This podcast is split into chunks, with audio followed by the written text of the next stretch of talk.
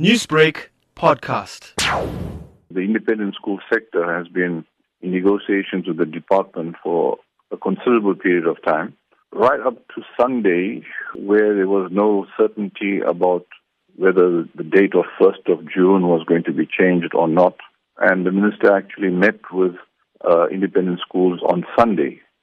And the outcome of that meeting was that uh, the agreement that independent schools could reopen on the 1st, 1st of June was confirmed. But because we were acting in line with the minister's announcement on the 18th of May, when she said that schools would reopen on the 1st of June, most independent schools did in fact prepare for their reopening on the 1st of June with the understanding that they would only reopen if they satisfied all the COVID 19 protocols and the health regulations, etc. And most schools started with the senior classes, the grade 12s and grade 7s, were allowed to re- uh, resume schooling. But there is provision in the regulations for smaller schools to actually bring in other grades. I would say that at least 60%, if not more, of the independent schools in the country have in fact returned, and many of them have decided to return today.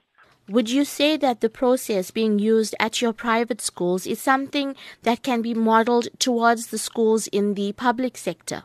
I can speak for my own school where we have the grade 6s and grade 12s back, and we have in total 100 children of an enrollment of 1,000 who are back. Then more and more grades will be brought into the school. The department has made it quite clear that a school should not operate at more than 50% of its capacity state school sector, the public school sector is so diverse. There's such a huge difference between the advantaged and better resource schools and those schools that we hear about all the time with a great deal of sadness where they don't even have water.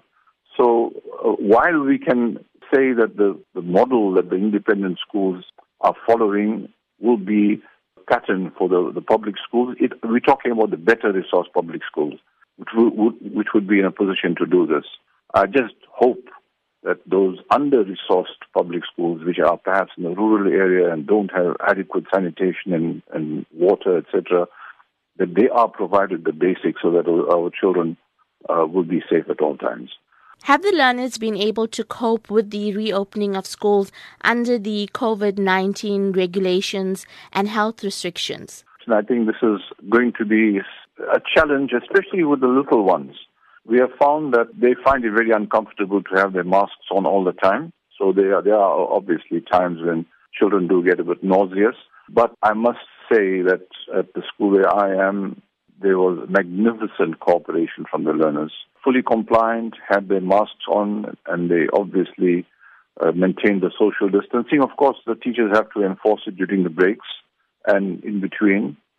And I have no doubt when our uh, schools, the public schools, go back, we will have, hopefully, we'll have a similar kind of cooperation from our learners. And we just hope that they get back sooner rather than later. Newsbreak, Lotus FM, powered by SABC News.